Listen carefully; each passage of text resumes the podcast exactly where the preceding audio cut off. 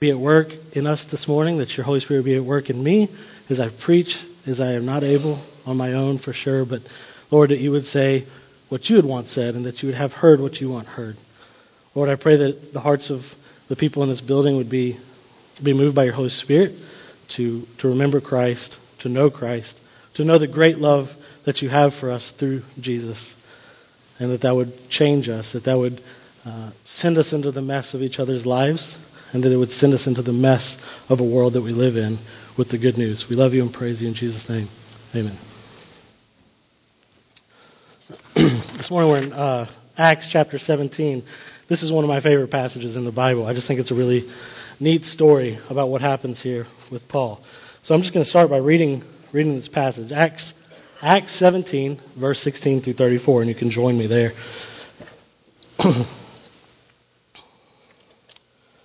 Uh, oh well. Verse 16. Now, while Paul was waiting for them at Athens, his spirit was provoked within him as he saw that the city was full of idols.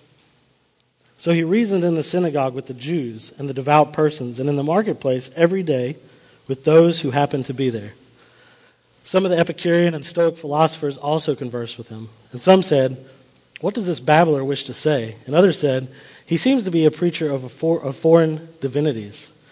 And because he was preaching Jesus in the resurrection, they took him and brought him to the Areopagus, saying, May we know what this new teaching is that you are presenting. For you bring some strange things to our ears. We wish to know, therefore, what these things mean. Now, all the Athenians and the foreigners who lived there would spend their time in nothing except telling or hearing something new. So Paul, standing in the midst of the Areopagus, said, Men of Athens, I perceive that in every way you are very religious. For as I passed along and observed the objects of your worship, I found also an altar with this inscription To the unknown God. What therefore you worship as unknown, this I proclaim to you. The God who made the world and everything in it, being Lord of heaven and earth, does not live in temples made by man, nor is he served by human hands as though he needed anything, since he himself gives to all mankind life and breath and everything. And he made from one man every nation and mankind to live on all the face of the earth, having determined allotted periods and the boundaries of their dwelling place, that they should seek God, in the hope that they might feel their way toward him and find him. Yet he is actually not far from each one of us. For in him we live and move and have our being. As even some of your own poets have said, for we are indeed his offspring. Being then God's offspring, we ought not to think that the divine being is like gold or silver or stone, an image formed by the art and imagination of man. The times of ignorance God overlooked, but now he commands all people everywhere to, be, to repent, because he has fixed a day on which he will judge the world in righteous with in righteousness by a man whom he was, has appointed. And of this he has given assurance to all by raising him from the dead. Now when they heard of the resurrection of the dead, some mocked. But others said, We will hear you again about this. So Paul went out from their midst. But some men joined him and believed, among whom were Dionysius, uh, the Areopagite, and the woman named Damaris, and others with them. So here's the, the, the wrap up of the story, right? Paul's waiting in Athens for some other people to join him. And while he's there, uh, he goes into the marketplace every day. He, he's disturbed by all the idols, the man made idols and stuff of the city and knows that they're missing God completely. And so it's very disturbing to him. While he's waiting, he starts going to the marketplace. He, he preaches in the synagogues. And the marketplace is not like the grocery store, like the Winn Dixie marketplace. The marketplace is kind of like the hub of the city. This is where everything's going on.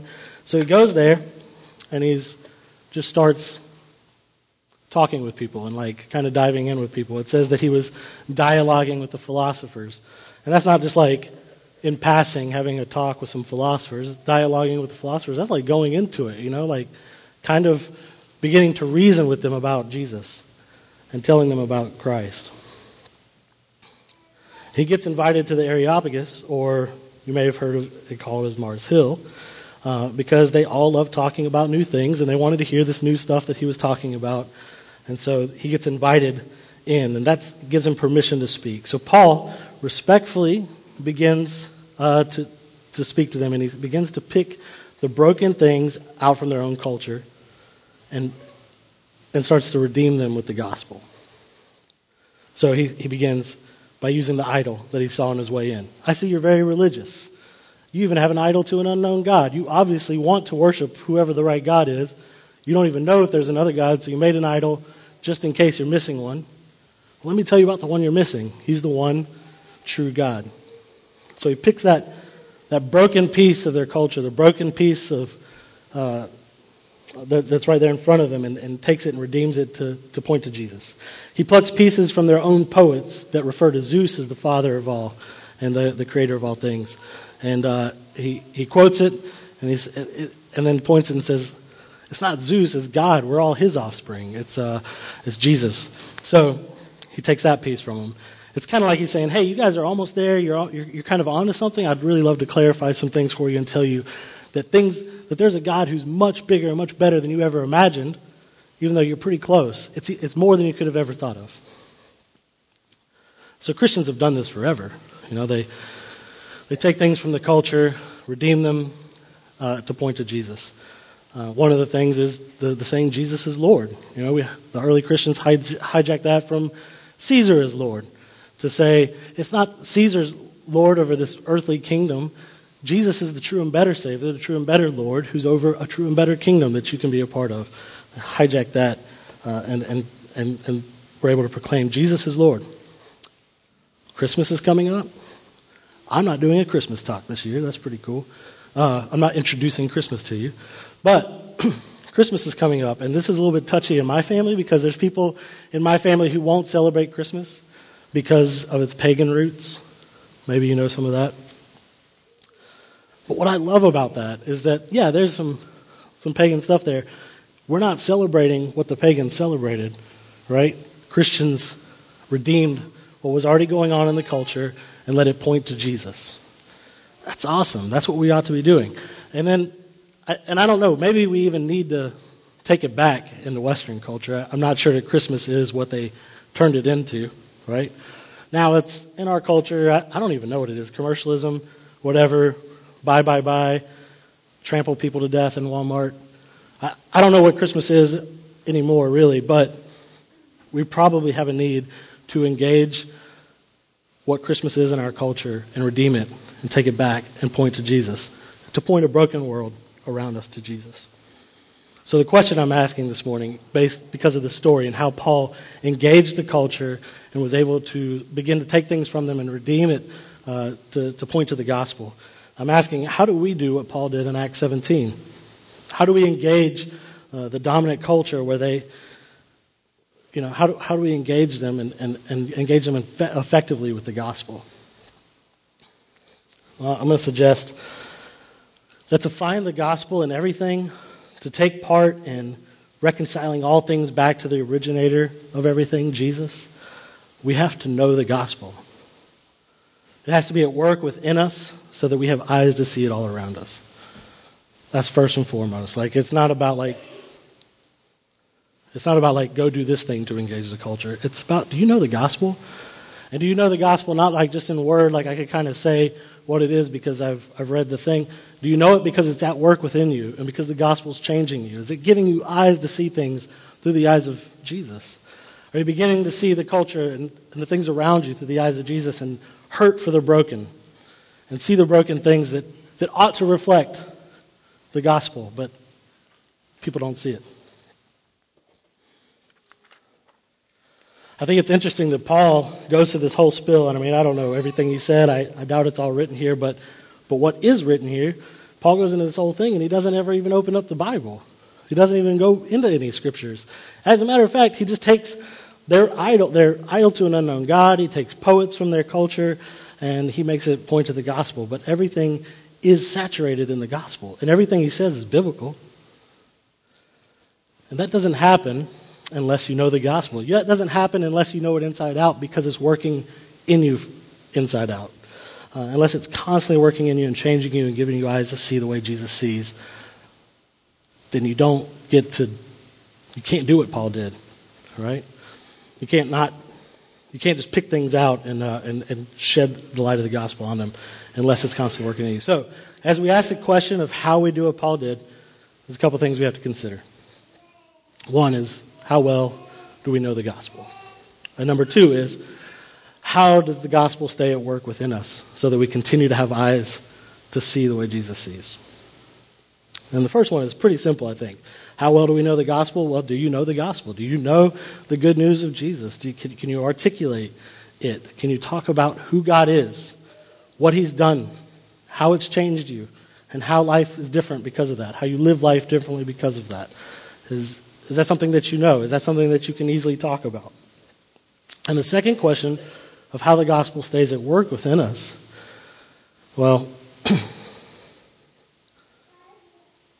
this we can be sure of, I think. The gospel stays at work within us uh, when we get involved with each other, right? Like, so the gospel's at work within us uh, when we get in each other, when we surrender ourselves to get involved in each other's messy lives, when we get involved with each other's business, when we open ourselves to let people get into the mess of our lives and get in our business. That's a scary thing. And I don't think that we like to go there sometimes. We don't really, it's fine. You can tell me that I should read the Bible. You can tell me that I pray, those types of things. But, uh, you know, we've talked about this in our MC lately, our missional community lately. Um, are you allowed to talk to me about how the gospel is influencing my parenting? Or are you allowed to talk to me about how the gospel is influencing um, my finances or my marriage and how I'm a husband or any of those things. That can be a touchy subject. The gospel stays at work within us, though, when we're able to listen and get into each other's lives like that. Listen to where the gospel's redeeming people, where the gospel needs to be spoken into people's lives to help redeem them, and then we do it. And we allow people to do that. So Paul just didn't go around, I guess the point is this that happens when we're all together. Paul didn't just go around like being awesome all by himself and planting churches everywhere and like redeeming culture everywhere all by himself. He didn't like be like, all right, I, I met Jesus, and now I'm, I'm just going to go hit the road and I'm going to do all these things by himself. No, I mean, Paul was deeply rooted in relationships with other Christians. All his letters are evidence of that, right? These are, evidence, these are letters to people that he deeply cares about and people who deeply care about him. So they pointed him to the gospel, and he pointed them to the gospel. Uh, he even addresses this very directly, right? In, in 1 Corinthians 12, and Romans 12, and in Ephesians 4, where he starts talking about, hey, we're all one body. For me, that's always been like an image of like the Power Rangers thing, where we all like come together and like we're like a big, that's probably really messed up. I don't know, we're like a big transformer thing. Anyways, so we're like one body. We all have this, this part to play to make one big body. And, and he addresses that in 1 Corinthians 12, Romans 12, and Ephesians 4, that we're all one body. And, um, and it's all about how we get to keep the gospel at work in each other, how we practice this together, and that in so doing, we actually are equipping each other for the work of ministry. So the gospel calls us together to keep the gospel at work within each other so that we can share the gospel with others. Um, as one body, as brothers and sisters uh, in Jesus, I think it's important that we remember as a church that we are a family, that that's actually how this is meant to look, that we're a family. Um, and if we want to engage the culture around us to lead people to Jesus, that lead people to Jesus, we're going to have to be engaging in each other's lives like we're family. Right? We're going to have to engage with each other intentionally to practice hearing the gospel and sharing the gospel with each other. And as we begin to identify how the gospel and the good news of the person and work of Jesus has redeemed each of our stories, um, and where the gospel needs to be spoken into each other's stories, we'll be more equipped to do the same out among the culture. We need practice. That's my point. If we want to go out like Paul and engage the culture in the market, marketplace, you got to be ready to speak the gospel in all things. You got to know what the gospel is. It's got to be at work within you so that you can see it everywhere around you. And we got to practice. And that's why we have each other to do that. We have each other to equip one another to go do this um, and to do it together. And then, in so doing, we'll be able to pick up the broken pieces of truth that are just scattered among the culture and use them to point to the good news of Jesus Christ. So, if we aren't able to share stories and listen and serve and speak the gospel into each other's lives, then we aren't much of a family to invite others into, I would say. I mean, family stuff is messy, you know? And people don't like Well, I won't go there. So, family stuff is messy. Let's just keep it at that. What would make us think that if we that we could share the gospel with those who don't know Jesus if we're not going to if we can't share the gospel with each other? You know, I mean, we kind of I feel like we always think, man, the culture is just so awful, and if they just knew Jesus, then it would be better, and that's absolutely true. But if like I need to speak it into this one area, and they need to get it, right? But those are hard areas to speak into, and if you don't have permission to speak into somebody's life because you've built a relationship with them, then that's going to be hard to do. And if we're not doing it with the people we ought to have relationship with, family type relationship with, I don't know what would give us the, the, the, the perception that we would be able to do something out there that we can't do in the church. If we want to be a church on mission for making disciples, which I would say any church concerned with the Great Commission has to be, then we are going to have to get intentional. And this isn't going to happen like organically I'm sorry I use the word organic. Uh, it's not going to just happen organically, like in the sense that, you know, that we don't have to do anything and that we can just kind of float along and let things happen. No. We're called to mission. Jesus calls us to something. He calls us together. He calls us to mission. He calls us to be Him. He calls us to be one body that's actually displaying Christ to the place that we live. The church is Jesus to the people, to the, to the, to those around us. He calls us to mission. He calls us, I'll take it from a series not too long ago. He calls us to get on the bus and to be obedient to go and make disciples. To engage our culture effectively with the gospel. This is kind of one of the answers to the question, right? To engage our culture effectively with the gospel, the gospel must be at work within us and among us. It's got to be redeeming our stories and giving, and, and giving us eyes to see how the gospel might redeem the story of our culture. Does that make sense? If we're going to engage the culture and help change things, if we're going to help redeem the, the world around us, the broken, messed up world around us, then it's got to be redeeming my story, and it's got to be redeeming your story, and I got to be a part of redeeming your story, and you got to be a part of redeeming my story. We got to be able to, we got to know the gospel and be speaking it into each other's lives constantly. We have to be practicing like that, or else we'll never be able to go out and do it anywhere else. To engage our culture effectively with the gospel, the gospel must be at work within us and among us, redeeming our stories and giving us eyes to see how the gospel can redeem the story of our culture. We got to get uncomfortable and maybe a little bit messy, first with each other and then with others. I think I'm keeping it pretty short this week, so that's good. The call to action this week and over the next few months is to engage with your missional community. If you're not in a missional community, get in a missional community. Plug in. There's probably one sort of near you. There's like five around the area, and we would love to replicate. Okay, so just flood the MCs so that we have to make more. Uh, but get plugged into a missional community, and if you're in one, plug in deeper. Make that commitment to share stories with one another. I know a couple of MCs have already started this, and it's been really good. We did some of this this week, and it was good. Apparently, you're supposed to keep your stories to 10 minutes when you're just sharing in a group setting. I, I may have gone like an hour, but uh, whatever. Uh, listen, share each other, share stories with each other.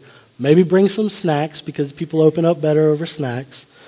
Uh, practice listening to each other's story. That's important. Don't just have people talking and you don't really listen, but listen to them and listen for how the gospel has redeemed them. Listen for their testimony in it, where Jesus has stepped in, where, where the gospel's made them new.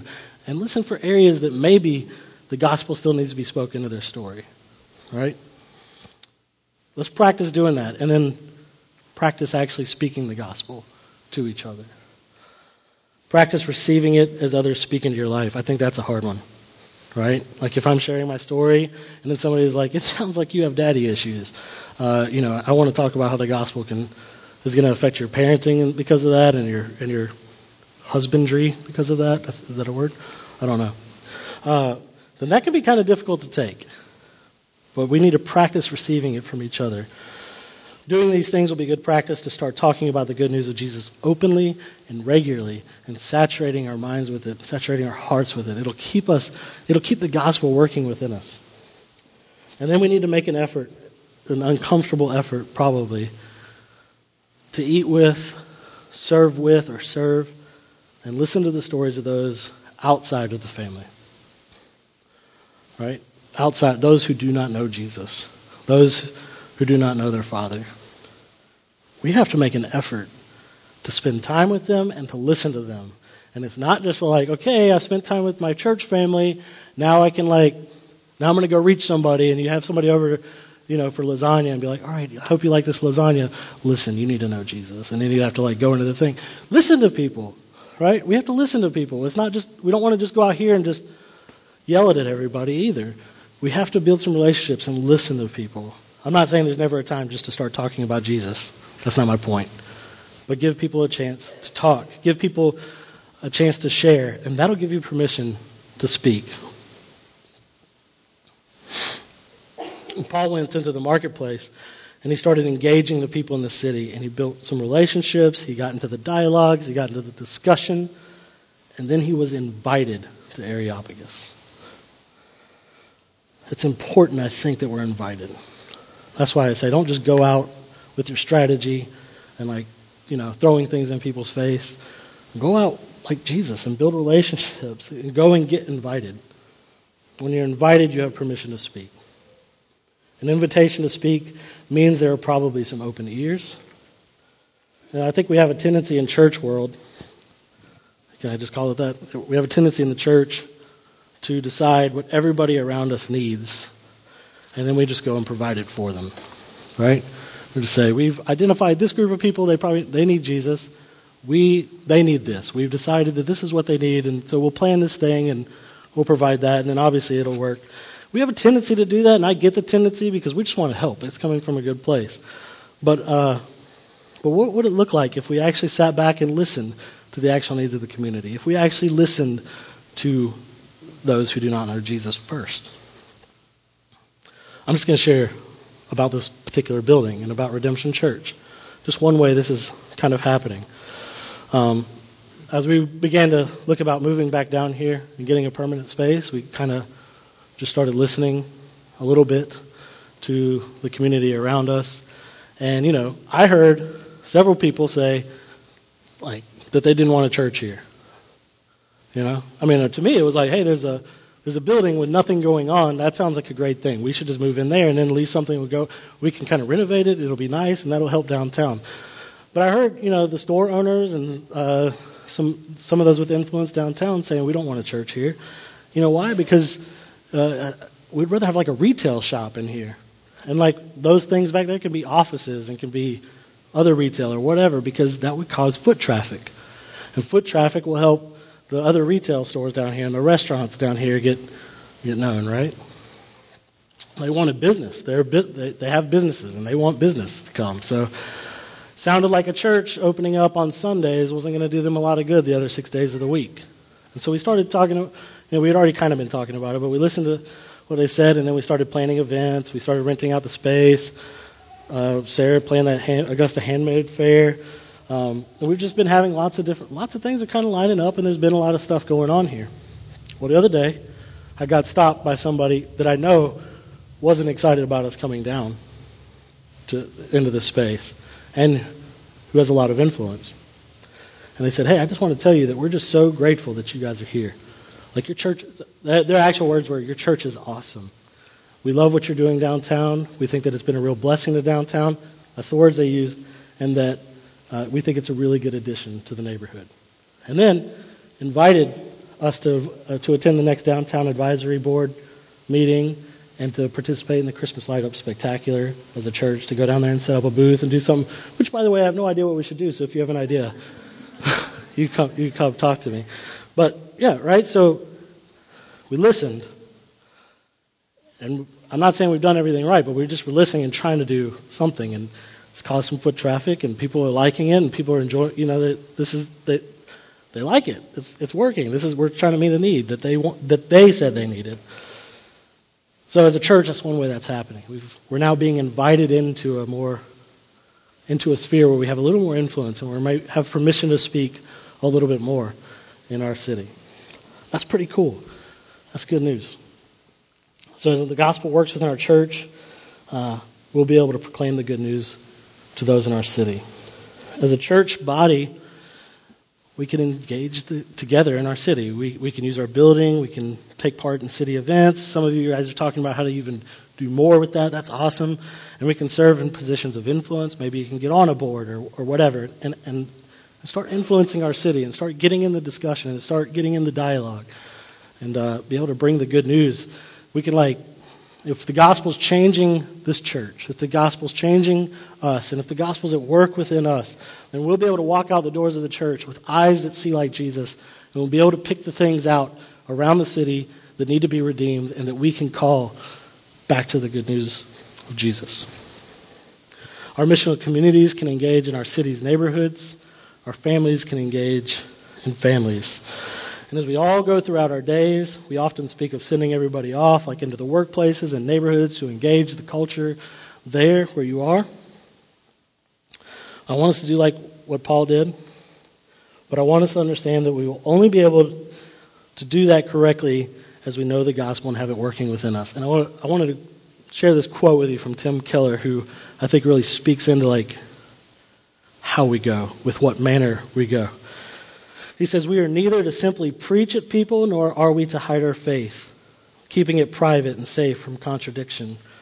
Rather, we are, as believers, to both listen and also challenge the dominant culture ideas, respectfully yet pointedly, in both our speech and example. So we don't engage the culture around us with bullhorns and in the median with bullhorns during city events or by leaving fake $100 tip tracts you know, and making people really angry. We don't engage the culture by telling Starbucks employees that our name is Merry Christmas. Uh, we probably aren't going to engage the culture by rants on Facebook. We engage culture and we effectively change culture by picking up the reflections of the gospel in our broken world and respectfully and pointedly sharing the light of Jesus into the darkness. Uh, so, to engage our culture effectively with the gospel, like Paul did in Athens. The gospel must be at work within us and among us, redeeming our stories and giving us eyes to see how the gospel can redeem the story of our culture. Uh, this morning, as we close, we're going to have a time of response. The band will come and they'll lead us in some songs so that we can praise God, that we can worship God, that you can sit and reflect, or you can stand and sing and, and worship. Uh, we'll have, we have a giving basket in the back. This is a time where you can give. This is one way in which we demonstrate the gospel at work in our life and the solidarity on mission. Um, we encourage cheerful giving from our members as a celebration of who God is, um, how we trust Him, and how we are on board with Him and with each other to take the good news to the city and beyond. And then we're going to take the Lord's Supper. And what you'll do is you'll come down this middle aisle today because we have a middle aisle and you'll come down the middle aisle, you go whichever way, you'll take the bread and you'll dip it in the wine or the juice.